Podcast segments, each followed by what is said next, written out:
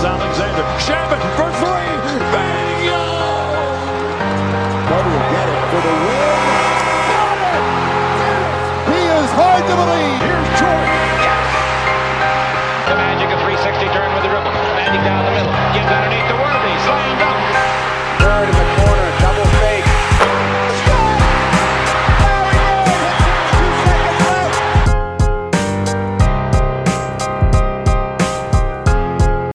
What's going on, guys? Welcome to Dime Dropper, our 24 minute recaps, episode 24.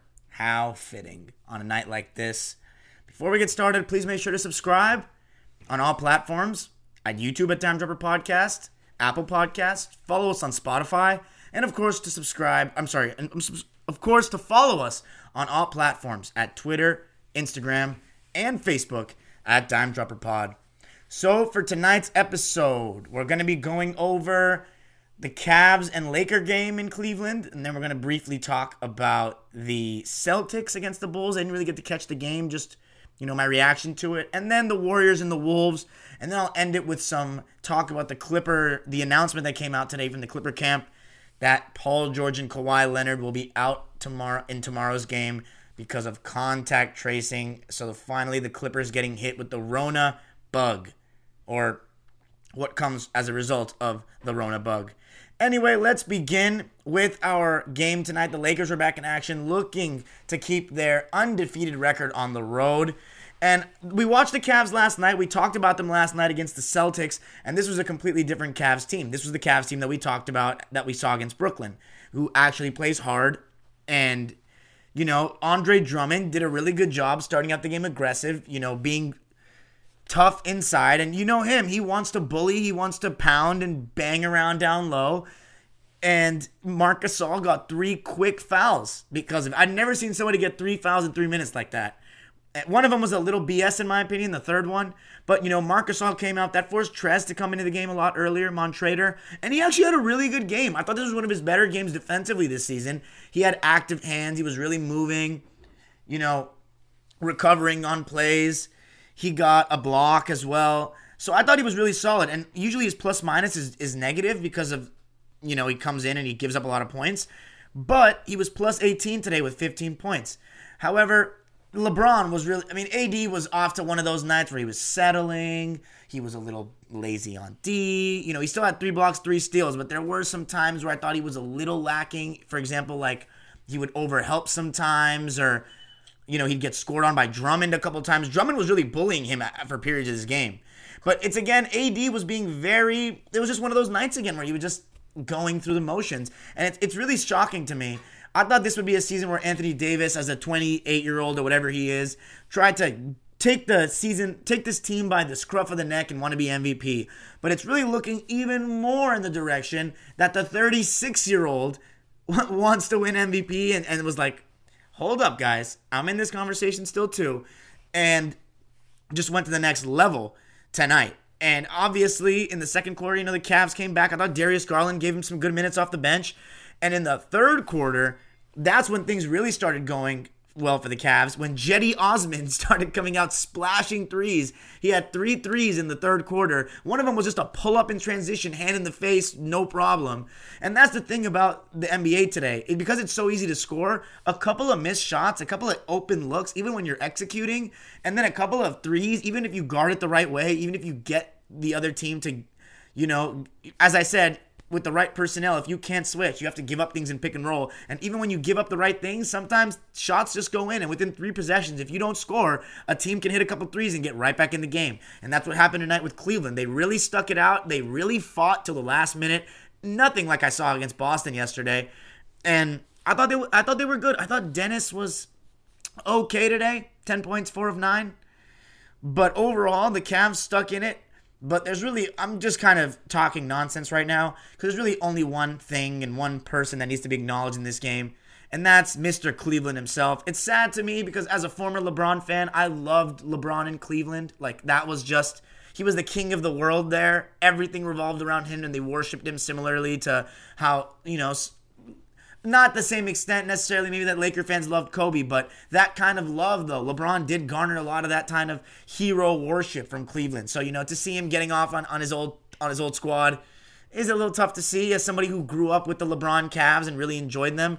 But man, he was scorching hot. And you know, we've talked about it on this show. His three pointer this season has just been phenomenal. Seven of 11 in that department tonight.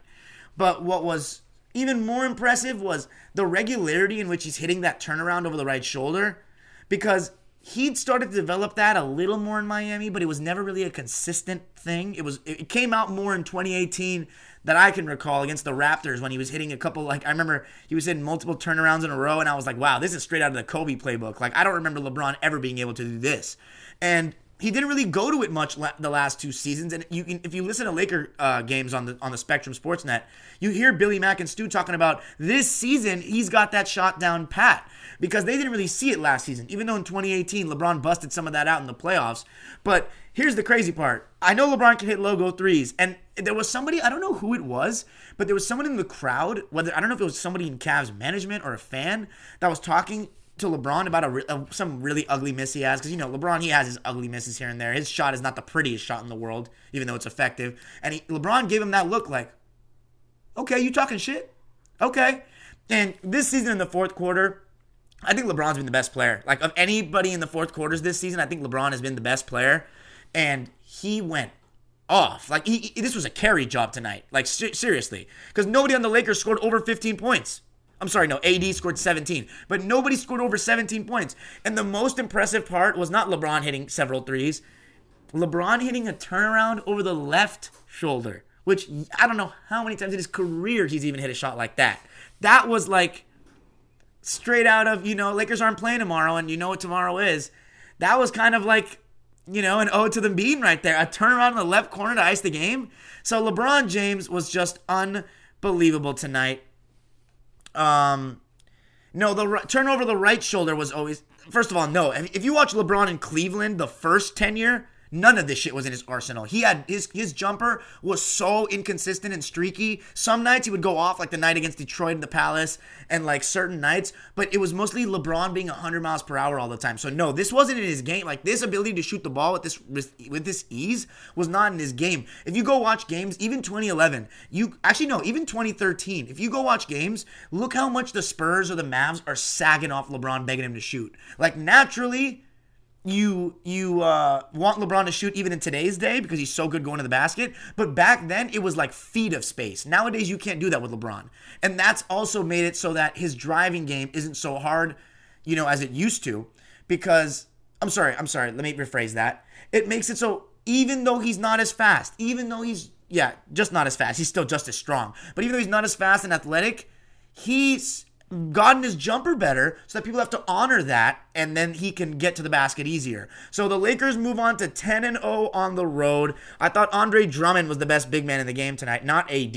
Again, he can't rely on 36 year old LeBron to take him, you know, to carry him like this in this regular season at times. It seems like AD has one good game, then he has one bad game. And it's also funny because LeBron does it too in ways. Just I think he's had more good games than bad and more good games than AD this season. Like yesterday LeBron was okay, but then tonight he played ridiculous. And yesterday AD was great, and then tonight he was very okay. Andre Drummond, 25 and 17, 11 of 21 from the field. Cedi Osman, 20 points, 6 of 11, 5 of 8 from 3. Collin Sexton, 17 points, not his best shooting game, 6 of 17. I thought Garland was really good with 11 off the bench. But that was it. The Lakers, 10 and 0 on the road. That's pretty incredible to start the season, isn't it? Let's move on to the Timberwolves against the Warriors, the game that just finished. The Wolves didn't have D'Angelo Russell or Karl-Anthony Towns, so you know what that means if you're the Warriors, you need to win. And they came out with the right intensity to start the game. We talked about it against Utah, poor. Against New York, poor. Tonight, they made it known. And it was defense that started it. Also, a little bit of belief. You know, you're playing against a team that's not as good, who does not, not have nearly the offensive firepower. I mean, listen to this lineup Malik Beasley, Jarred Vanderbilt, Naz Reid, Ricky Rubio, and Josh Okogie. If you guys, we, we covered the Timberwolves in the beginning of the season until Towns got injured or Towns had his problems. But who's the only guy in that lineup that can really score the ball? Malik Beasley. And he's the only one that scored over 12 in that starting lineup tonight. He had 30. But it didn't matter because Andrew Wiggins, fighting over screens, using his length, poking the ball away on dribble handoffs to negate that and make somebody go one on one. Chase downs over screens from behind with his length on the blocks. Andrew Wiggins needs, and I'm serious, needs to be considered for the all defensive teams this year. He's been phenomenal. And you know what that does when somebody's a good defender and plays good defense every night? It makes a game like a 4 of 11 or a 3 of 12 game not that relevant. Because if you're playing great defense all the time, that means that your shooting, your scoring, your efficiency is just an added bonus. It's not like Lou Williams, who when he goes 3 for 10, it's terrible because he doesn't do anything else to contribute to the game. Andrew Wiggins was just awesome. And then Draymond Green looking at the basket, looking to score. How much of a difference it makes. And dude, honestly, Draymond's not as bad of a shooter as he makes him out to be, makes himself out to be. He he hit a three without hesitation tonight. Of course, one of four from three, but four of eight from the field. So on twos, that means he was three of four. And some of those were floaters. And then, of course, Stephen Curry doing his Stephen Curry thing, coming off screens for threes, getting into the lane, taking guys one on one, showing people he's still got that mix that ISO package, that mixturizer, that ability to mix people up. And you know, I was doubting in the beginning of the season in the first four games, saying he doesn't really, he's not taking guys off the bounce. But oh boy, as he responded. Another typical night at the office for Steph, and it didn't even look like he was trying that hard in terms of like it was just so routine. 36 points, 11 of 21, 7 and 12. But here's the thing, even though the Warriors got out to an 11 point lead, and I have to say, I have to note that they were there was a big adjustment tonight from Kerr. He took Wiseman out of the starting lineup and replaced him with Looney, and it did work. I don't exactly know what the thought behind this is. I think maybe it's because Looney is a more established Warrior. I don't know if it's because yeah, for the defense or whatever. But Wiseman in that second unit with Eric Paschall, that's a that's two really solid second unit players. And even though the Wolves stuck in it and they were much better in the second quarter, 31 points they scored, they still got outscored by 3, 31 34. But they hung in there, you know, they tried. Anthony Edwards, I thought, was pretty aggressive tonight. He got to the line seven times, only made six. But I still think Anthony Edwards settles for too many threes. Tonight he didn't. But his in between game, his shot making ability is a little suspect. I've been saying it. But Jordan McLaughlin, my favorite college player of all time, man, it's such a joy to see J Mac in the league and and balling out too.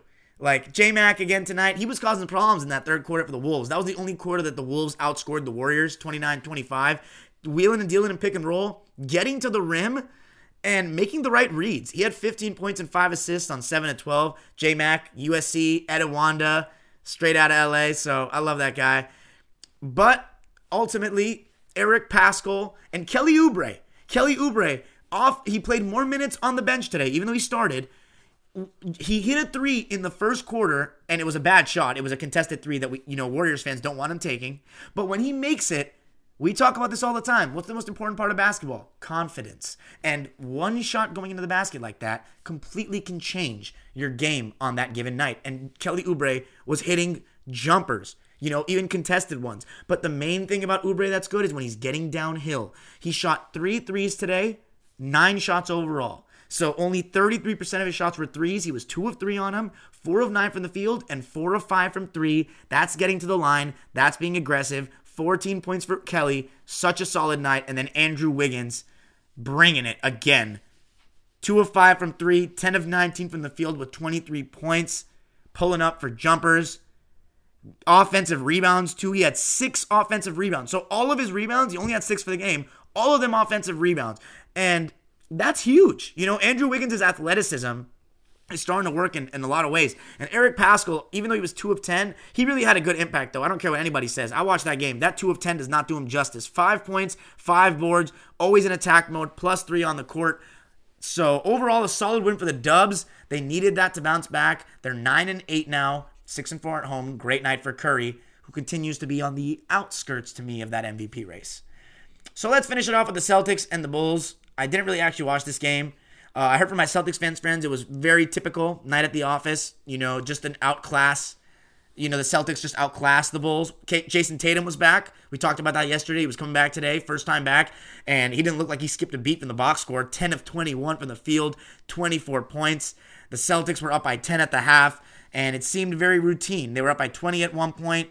And apparently the Bulls put on a performance similarly to how they did against the Lakers, just not much fight at all. Of course, remember what I said? Lauri Markkanen? Yeah. I think this team is better defensively without him. He was minus 15. He had 18 points, but I didn't even watch the game, but I can already decipher, you know, what kind of things were happening. The Celtics probably were getting getting too many easy buckets. I heard Marcus Smart was coming off screens again looking good. 13 points, 5 boards, 11 assists. So I'm guessing that because of the shots he was making in the in-between game, which is so key for pick and roll players, that people were starting to give him more attention and he was starting to find other guys. So for Marcus Smart to have a double double with assists to go along with five boards, and he probably played his great defense that he always does. Jaylen Brown, 26 points. You know, that's big time for the Celtics. That's good for rhythm for Marcus Smart to be doing that. Daniel Theis, 19 points, another really good game, 8 of 12. And then off the bench, Aaron Nesmith finding his shot a little bit. 3 of 5 from 3. Those were all the shots he took, 9 points. And then Carson Edwards with 6 points. So some of the young guys in the Celtics starting to get a little more confidence. And now with Tatum back, now with Kemba back. Kemba didn't play in this game, so we haven't seen the big 3 all together again. I don't I don't think. 119 to 103 the final for Boston. Two wins in a row. 10 and 6 now they move on. So before I end the episode, we're going to end a little earlier than 24 tonight. The Clippers, my Clippers, just got hit with the contact tracing, Paul George and Kawhi Leonard. And it comes at such a um that came at a terrible time in my opinion because we're really hitting stride, seven wins in a row, going on this seven game roadie. I was really hoping we could continue because, as I said yesterday, I looked at the games on the schedule and I really think that we should beat all those teams. And now, oh, it's such a killer for momentum. I just don't know how we're going to come out of this. I don't know how many games PG and Kawhi are going to be out. And I really want to go for that number one seed this year, guys, because you heard what I said yesterday. I don't want to see if we, if Utah continues like this. I don't want to see Utah in the second round, two three. I don't want to see that, man. It's just it's too nervy for me. I need to see us keep rhythm. So let's see what happens. Let's not get too pessimistic yet, because for all we know, they could maybe win one game of the road trip. So, I'm sorry, for all we know, they can only miss one game of the road trip. So let's see what happens tomorrow. We're very shorthanded. I hope that the Hawks players, another dime dropper team, that they're going to get fans back tomorrow. I remember Bob Rathbun and Dominique saying it in commentary a couple weeks ago. But Let's hope that the Hawks miss some players too, because that's a place we went last season and didn't win, even without Trae Young. Our team is doing better this season in terms of camaraderie, but without Kawhi and Paul George, I just do not know if we're going to win any games, to be honest. And tomorrow will not be easy. So this came at a really bad time. I just really wanted to keep that winning streak alive. It would suck to have our streak killed because of that. But I guess it's just part of the process this season. Hopefully, Terrence Mann gets some burn and plays well. We're gonna need Lou Williams. This is really it. If Lou Williams does not perform in this with the games that Kawhi and Paul George aren't playing, I need at least 20 every night because he's not giving me anything else on the other end. Except for once in a blue moon. So we'll see, man. Just terrible timing, nervous about it. But anyway, thanks for that. Uh, let me know what you think of this episode. I should be back tomorrow, and I want to say one thing. The videos I'm talking about, uh, in in, uh, in reference to Kobe that I'm going to be coming out with soon. I'm not going to release it tomorrow. It's just not right. Um, I won't be live tweeting any games. If you follow me on Twitter, I won't be live tweeting. I'm only going to be posting eight of my favorite Kobe quotes or moments because a year ago, tomorrow was one of the worst days of my life, to be honest, and one of the worst days of a lot of people's lives that love the game of basketball, and especially here in Los Angeles. And it's a day that I think about all the time, every day, especially running a basketball channel. Tough, to say the least. But we keep your memory alive here, Bean. We're not going to hit 24 minutes tonight. But that's it. 20 minutes. Thanks for joining me. Now we go to the YouTube subscribers live, waiting patiently. Super chats are turned on if you want to drop a dime or a dollar. Thank you and good night. Rest in peace to the Mamba. Rest in peace, Gigi Bryant. Rest in peace to the Altobellis and the Chesters and everybody else that was on that plane. I'm sorry, the helicopter. Peace.